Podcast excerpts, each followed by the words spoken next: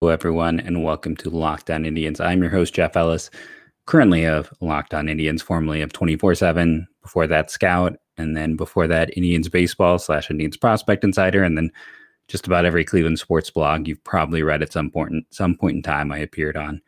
I want to take a quick second and say that today's show is brought to you by Rock Auto. Amazing selection, reliably low prices, all the parts your car will ever need. Visit rockauto.com and tell them Locked On sent you. Today's show, we're going to talk about the home opener. We will dive into a bit of a mailbag and we'll do some talk about just some kind of news that happened uh, in and around baseball, possible some good news when it comes to the Indians and their ownership situation. I did want to start off and make sure uh, Justin Latta, who was on the show last week, had a great tweet that I didn't realize this until he pointed it out that uh, today with Logan Allen starting the home opener, that is the first time a left-handed pitcher had started a home opener for Cleveland since Scott Lewis back in 2009. Former Ohio State pitcher Scott Lewis. Uh, interesting. I had not thought about him in a few years, but I thought on the whole, when you're looking at this performance, strong performance by Allen. Five innings. He go. He, uh, he goes the full five innings in this one. Not the full. Oof, he goes five innings. Sorry, I'm trying to pull up the stats behind me here, uh, scrolling down on my backup computer. But he goes five innings, five hits, two runs, both earned on two walks, three strikeouts, and the one home run. Both of his came on the home run. Uh, the only other run the Indians gave up was Whit Merrifield, who hit the home run, had a sac fly off Triston McKenzie. You maybe want to see a few more strikeouts, but that's a strong performance by Allen. Only 74 pitches to get through those five innings. He did not want to come out it's unfortunate that they basically it was like five innings was Allen's max because they were having McKenzie piggyback him, who went three and two thirds, and then Karinchak came in for the final out. But he was set up to, I mean, at 74 pitches, there's a chance he could have gone seven, uh, which is probably why he didn't want to come out of this one. I mean, Logan Allen has not had a lot of opportunities to pitch in the big leagues. Uh, he's been, you know, he was a big prospect, top 100 guy when the bounced around a bit. Uh, he had made his debut in 2019 with the Padres that year. This was just his, let's see, he had four starts. This was just his fifth start. He had pitched in 12 total games. This is his fifth major league start. Of course, he wanted to go longer. So you could understand some of his frustrations. McKenzie pitched pretty well. Uh, the strikeouts were there. The walks were also there uh, with four over three and two thirds innings. The, I mean, the issue is just the offense. And yes, the offense was again unlucky. A lot of hard hit balls right at people. You know, the numbers dictate that over the course of a full season, we will see those type of hits fall in. When you're hitting at like 96 or 100 plus miles an hour, those are the balls that more often than not turn to hits, the hard hit ones. Unfortunately for the Indians right now, they're not. And that was the story with the Detroit series. That is the story in this series. But we can't just sit there and blame bad luck.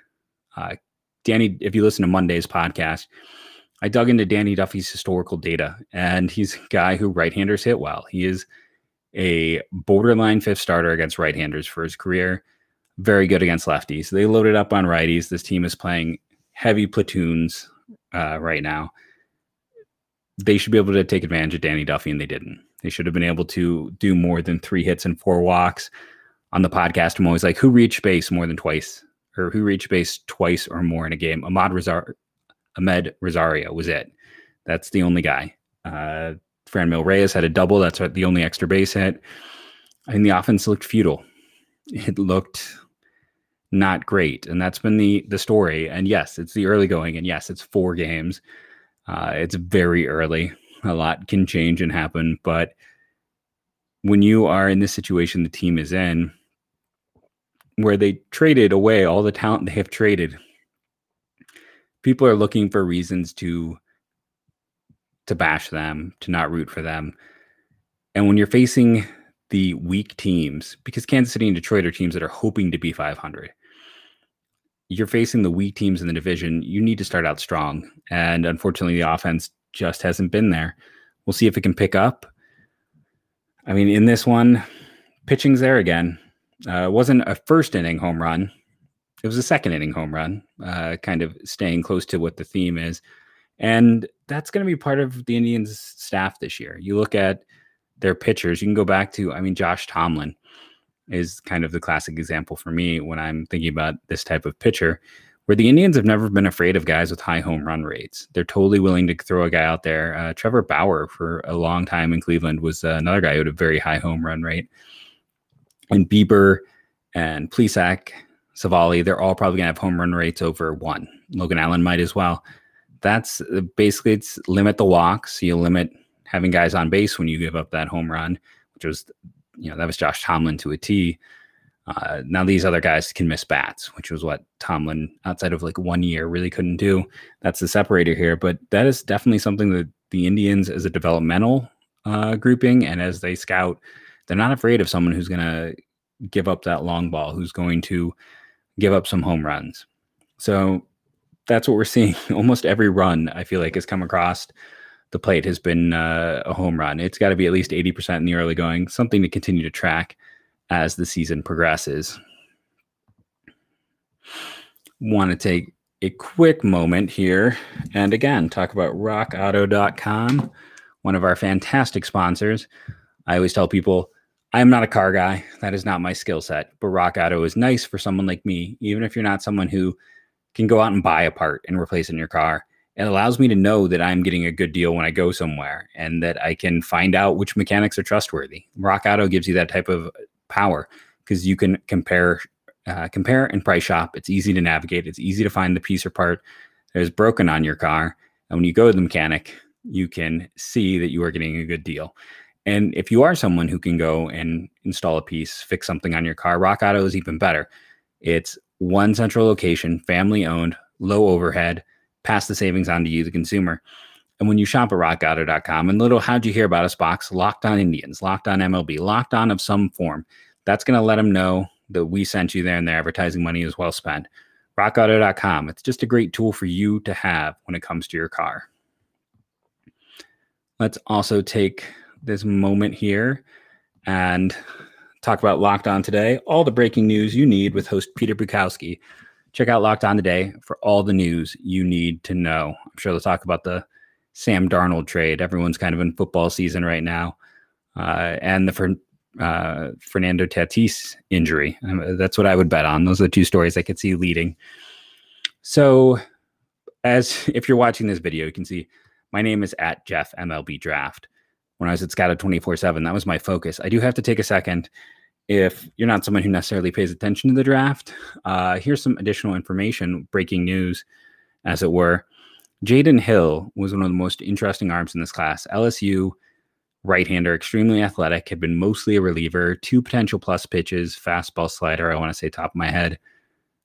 Uh, torn UCL, I want to say. You know, he's going to need Tommy John. He's done for the year he was a guy, if he had pitched well, would have been in that discussion with uh, Leiter and Rocker. Yes, related to Tracy Rocker and then related to the Leiters. So good lines there for both those Vandy arms. He could have been in that group due to his athleticism and just his quick arm. I bring him up in this situation here because quick arm, supreme athlete. The Indians have drafted a few hurt players. Brady Aiken, I know, will come up. I always want to point out Brady Aiken's arm surgery, his arm issue was something that uh, was the extreme. Like a lot of players are hurt. A lot of players get drafted who, you know, have already had Tommy John or just had Tommy John and are going to miss the next year. That happens a lot. Brady Aikens is the only one where I heard people concerned, like massively concerned that this was one of those cases that a player was never going to come back the same. And honestly, Aiken never did come back the same. Before that injury, when he was the first overall pick to the Houston Astros, I think people always forget like the Houston Astros not signing Aiken, him not taking, he got less money from the Indians than the Astros offered him. If he had taken that money from the Astros when he was the first overall pick, the Astros don't get Alex Bregman. That turned into Bregman for them. Uh, and that monetary savings with that and the Kyle Tucker pick allowed them to draft Daz Cameron, who then became the centerpiece of Justin Verlander. So in a lot of ways, Brady Aiken not signing uh, really became the core of the uh, the Astros um, World Series wins. And it's kind of also interesting that you know their top two picks were Aiken and uh, Mark Appel. Mark Appel's trying to come back. So for all the talk of all their scouting greatness, they actually kind of whiffed at the top. But all this is just to say that was an odd situation. Indians fans are very familiar with it, but it was more of a an extreme with Aiken. Uh, Hill could be a guy. Uh, the Cincinnati Reds would also be a team that makes a lot of sense. So Ohio for both. It's a it's a big risk, big reward. But when you look at some guys like Daniel Espino, who they uh, took a few years ago, uh, Ethan Hankins, they took some guy. I mean, Hankins. There was talk that you know he was hurt and was going to need surgery. It didn't come together. And Espino's a guy who a lot of people think at some point, due to delivery, is going to have injury concerns. So Jaden Hill, like legitimately one of the top ten players in this class. Uh, didn't get to see him start last year. Barely got to see him start this year. Interesting arm, just a name to know, something to keep in the back of your head. Other interesting news of the day that I did want to talk about before we get into the mailbag section is I wanted to talk about that Paul Dolan went on uh, WTAM and said that, you know, the club could allow a new investor to buy a stake larger than John Sherman's. Sherman, of course, is now the Royals owner. And since he sold his stake in the Indians to buy the Royals, the Indians' payroll has dropped about $100 million. We don't know how much Sherman owned. It's somewhere between 15 and 30%. Most think it was probably closer to a 30% ownership. So this is saying that the Dolan family, uh, you know, Paul Dolan in particular, who's the, you know, is the owner of the Indians, uh, is willing to sell more than 30% of the team. Now, if he's willing to sell more than 30%, whoever buys at a higher than 30% uh, situation here is going to buy with something written in there where they can eventually buy the team. If you're buying 40%, you want control. If you're willing to spend the money to get a 40% ownership share, you want something that's going to say within the next 10 years, you get options to buy uh, to become the majority owner. That's just the way it's going to work. Uh, I know we got the whole thing this offseason um, with the Dolans uh, saying they've lost money over multiple years. And there's no doubt that probably every ownership group lost money in 2020. The big thing to remember is that the Indians were bought, I want to say, for close to somewhere in the 300 million range. Their valuation currently is over a billion dollars. So it's not a bad return on investment for a team that's what, maybe 20 years of ownership if that. So it's um yeah, you know, it, it would be it is a situation right now where the Indians payroll has gotten so low relative to the talent they've had. Uh, you know, if you've listened to the series of me talking to all the other AL Central hosts, everyone just kind of goes, I was always shocked that they never went all in. You know, their big addition was Andrew Miller. Uh, or the fact that when they got Jay Bruce, they were willing to pick up and pay for his entire contract so they didn't have to send a big prospect over. Uh, and they got him because the Yankees wanted the Mets to pick up some of the salary, and the Indians were willing to take all of Bruce's contract money in. I mean, those are really that, and I guess Edwin Encarnacion, which is the biggest signing in Indians history, uh, just in terms of year to year monetary cost. When you're operating, when those are the big points, it it does make it harder. You do have a uh, much slimmer, smaller margins for error, I should say. Of course, the whole thing is the reason that someone like uh, when they have a situation where people come calling and want to hire people away from this front office, people don't want to go because they know that uh, they know what the situation is, they know the lay of the land, they know that it's an ownership group that is completely hands off. So if you do lose that ownership group, there is potentially some negatives. Um, I think getting a minority owner, though, is huge. And I think that's one of those things that we'll continue to see this story develop. You want to watch this story develop because there's no doubt that the loss of Sherman has had a massive effect on the Indians' ability to compete, has had a massive effect on what can be reinvested in the team. And getting someone, even if they could just get back to about that 30% ownership, I mean, that could be huge. You could look at almost double where the team's payroll is this year going forward, which all of a sudden that means you could be in worlds and situations. Listen, they're not signing Lindor. That contract is always one that's going to end up in one of the five major markets. That's that's just the way of a contract like that. I don't necessarily know if you could keep a Jose Ramirez because let's be in fairness to that situation, but it does open the door where maybe someone like Shane Bieber, there's more attempts at locking him up to a long term contract. It seemed like that never got off the ground this offseason maybe if there's a little bit more leeway and monetary flexibility when you add that minority owner back in, someone like Shane Bieber is then able to be kept in house. Just an idea, just to point out why this is an important news story and something needs to be tracked. I mean, honestly, getting the minority owner, getting that uh, extra cash flow in the team is a bigger story than anything that's happened in the first week of baseball for the Cleveland Indians. It's four games. I know people out there like, but those are the games. Yeah, they're the games, and it is opening day, and it's great to have baseball back. But the effect of a cash inflow to this team with the management group that's in place and how well they do is going to have a much bigger impact than probably anything we've seen since the Lindor trade. This would be the biggest story since then. So it may not get the airtime, it may not get the runtime, but know this, be familiar with this. This is very important. And if you're an Indians fan, hope they find someone. I don't know who it could be. Uh, when I was doing those central uh, talks with teams, you know, I can't remember if it was on air or off air. We got into discussion about like who are the rich people in Cleveland, who are the rich people in Ohio who could uh, conceivably invest. Um, I there's a part of me that's sad. I know people have their ups and downs with LeBron, but I know he has his own ties, and that's why he invested in the Red Sox. But he's the type of local person where that small percentage uh, grouping would have been ideal. So just something else to keep in mind. Uh, one of those things that's definitely important to the future of this team.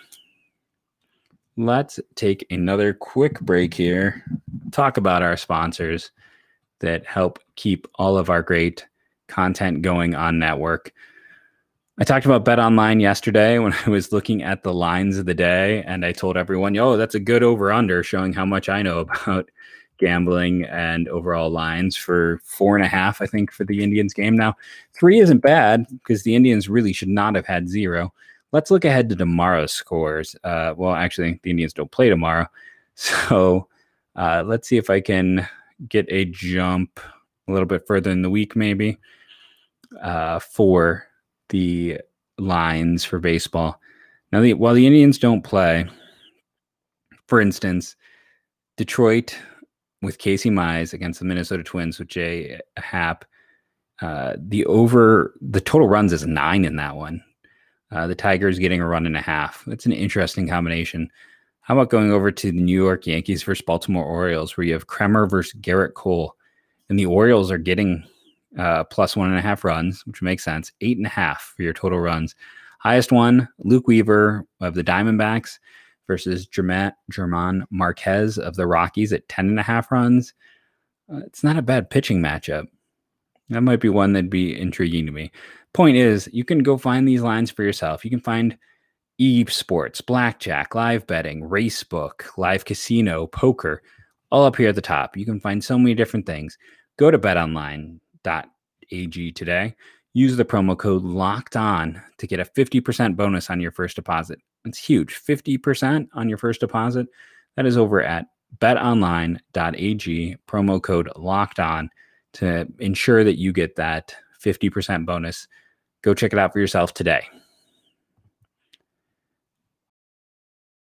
And then one more note before we hop into this mailbag that Locked On Fantasy Baseball, Scott Cullen runs that. If you are someone who's into fantasy and you want all that information that can help you win your league, make sure you're checking out the Locked On Fantasy Baseball podcast. It's information every day.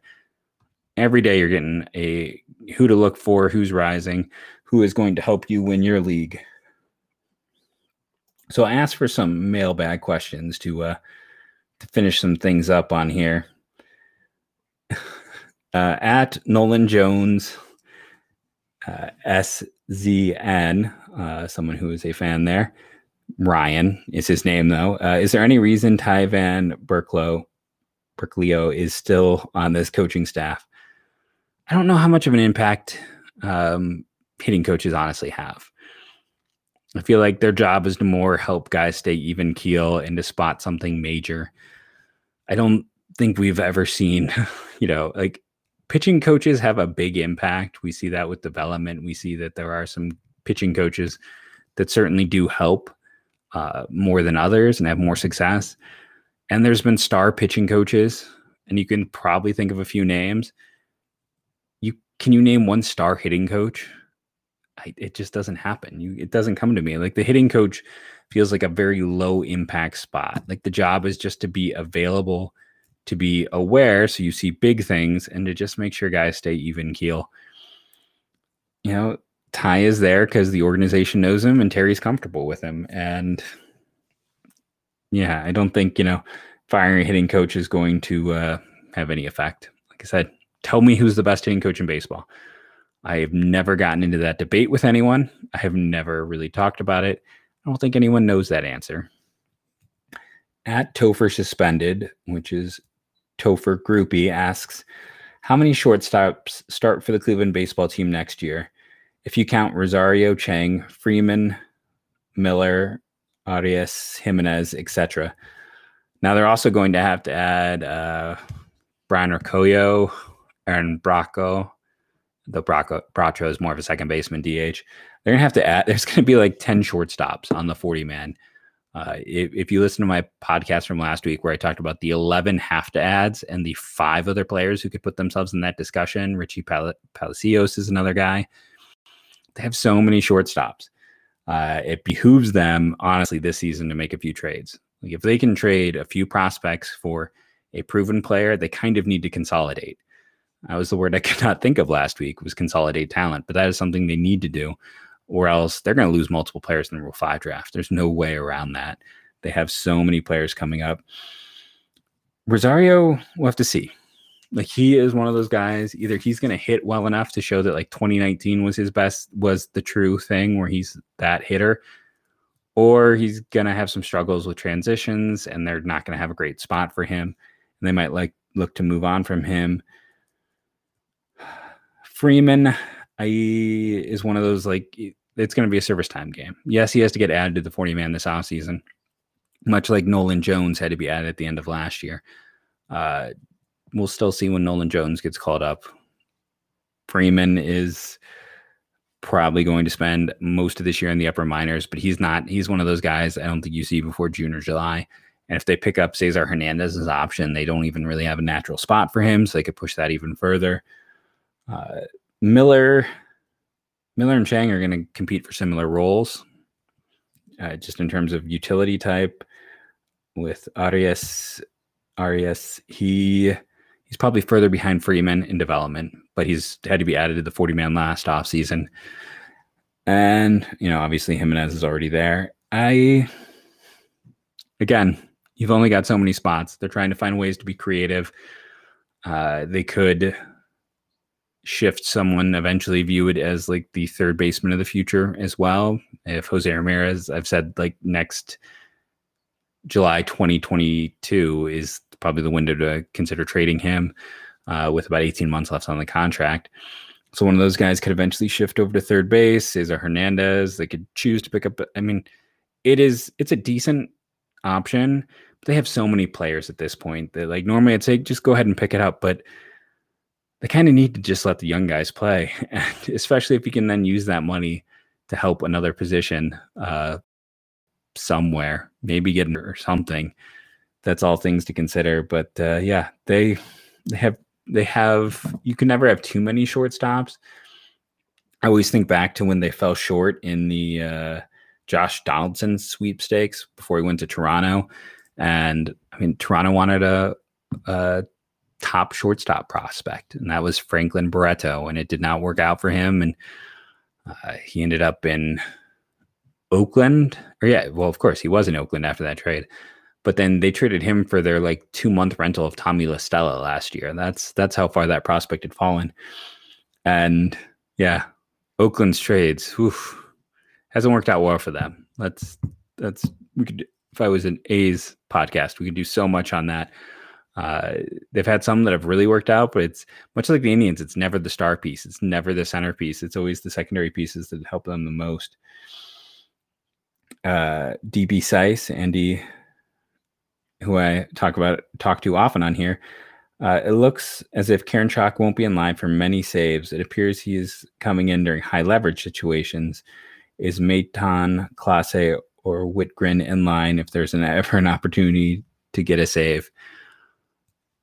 The honest truth is, if Clase and Karinchak get saves, their arbitration is exponentially higher.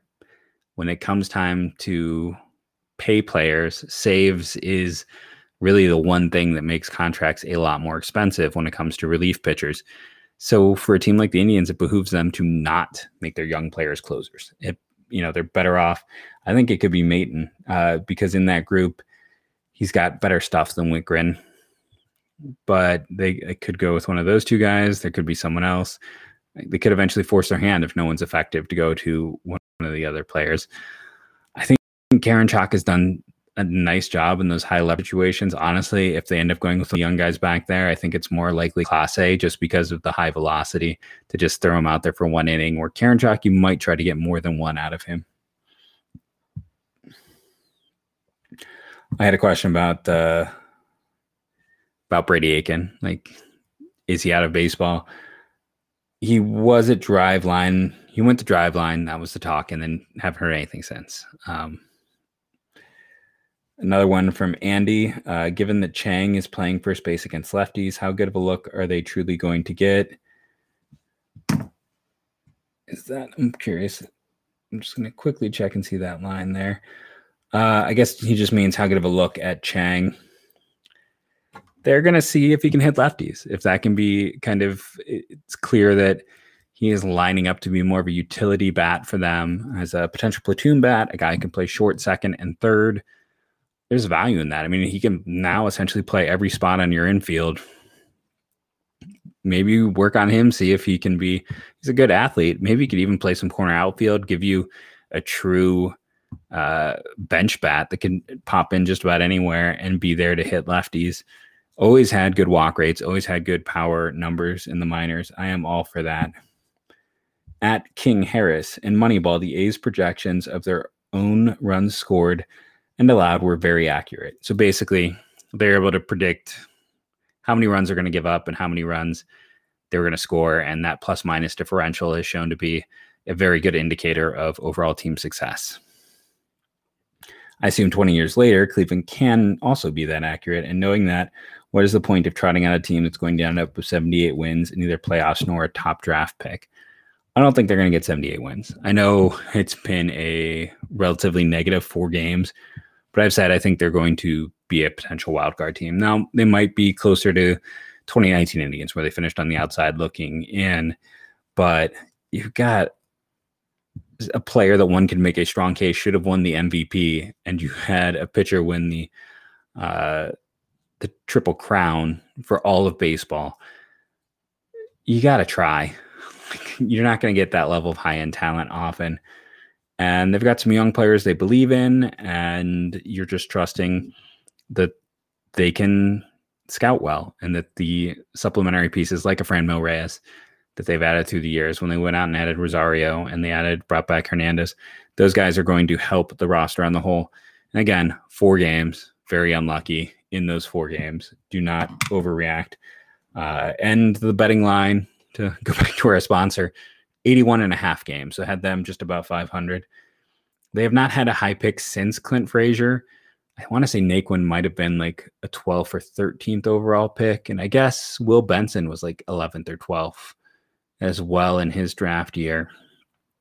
But they had that whole stretch of high picks, and it's and Frazier still isn't proven. Drew Pomeranz has, and he's finally found a role as a reliever. But you go through the draft is a crapshoot. This isn't, you know, I mean, I write on it a lot and spend a lot of time on it. And when it comes down to it, it there's, I mean, so much risk.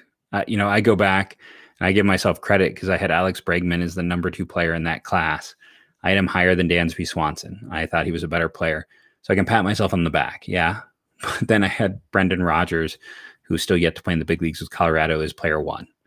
Uh, you don't get them all. Yeah, yeah, I'd Cray as the number one player over uh, Byron Buxton, but I also thought like JB Woodman was going to be a great, uh, very good player uh, for the Toronto Blue Jays. It's like he was a quarterback. He's finally putting it together. We don't even need to get into my Tristan Pompey love where that didn't come together. You hit, you miss um, with the baseball draft, especially those early picks Uh, the Indians like to go ceiling, but you can get some similar high ceiling players kind of later in the draft. Uh, ceiling is always kind of there in the first round. You can find ceiling. So they're okay being where they are. Honestly, the best thing that they have going for them is those competitive balance picks. Look at a second rounder this year. They got that extra first rounder last year, which turned into uh, Tanner Burns. And it's more about the quantity than anything else. And uh, they totally went with that approach um, the past few years, where they've almost entirely avoided the senior sign. They've gone for just players that they view as a high ceiling or they you know they view as strong ceiling types. They're not going to go out and sign someone they don't think can play in their system. And that's um and then from Glenn Longwell 89 he asked that he hasn't had the benefit of actually seeing games, so it sounds like Naylor has been playing fairly well. Is the reason for optimism? Is he's still looking like he did last year. He had that great catch. I'm trying to think if that was Saturday's game. I think it was Saturday's game. Uh, he's looked well. He's running. He's playing well out there. I don't think he's going to win any awards, but I think he's doing enough to to play outfield and to not be a detriment to the team out there. Uh, he's probably better than Eddie Rosario. Like honestly, like Rosario has been a, a negative defender for a while. Like if you're looking to replace a spot, now Rosario has the much stronger arm between them. But yeah, I think Naylor's been fine. I think that is a, a situation that isn't really a concern so far. Small sample size, of course, should be noted. I have been Jeff Ellis. This has been the Locked On Indians podcast. I know my name is at Jeff MLB Draft. I know everyone's saying where's the draft content. It's it's coming. I'm working my way through it. Get a little bit of a little bit of it in the podcast as well. Uh, baseball season is a lot of fun. I'm going to see my first game this weekend in person in over a year. Uh, University of uh, Milwaukee, Wisconsin versus Youngstown State. So I'll get to see a Ohio squad uh, in person on Friday. Again, thank everyone for listening, rating and reviewing, downloading daily. That helps our show grow. I have been Jeff Ellis. Until next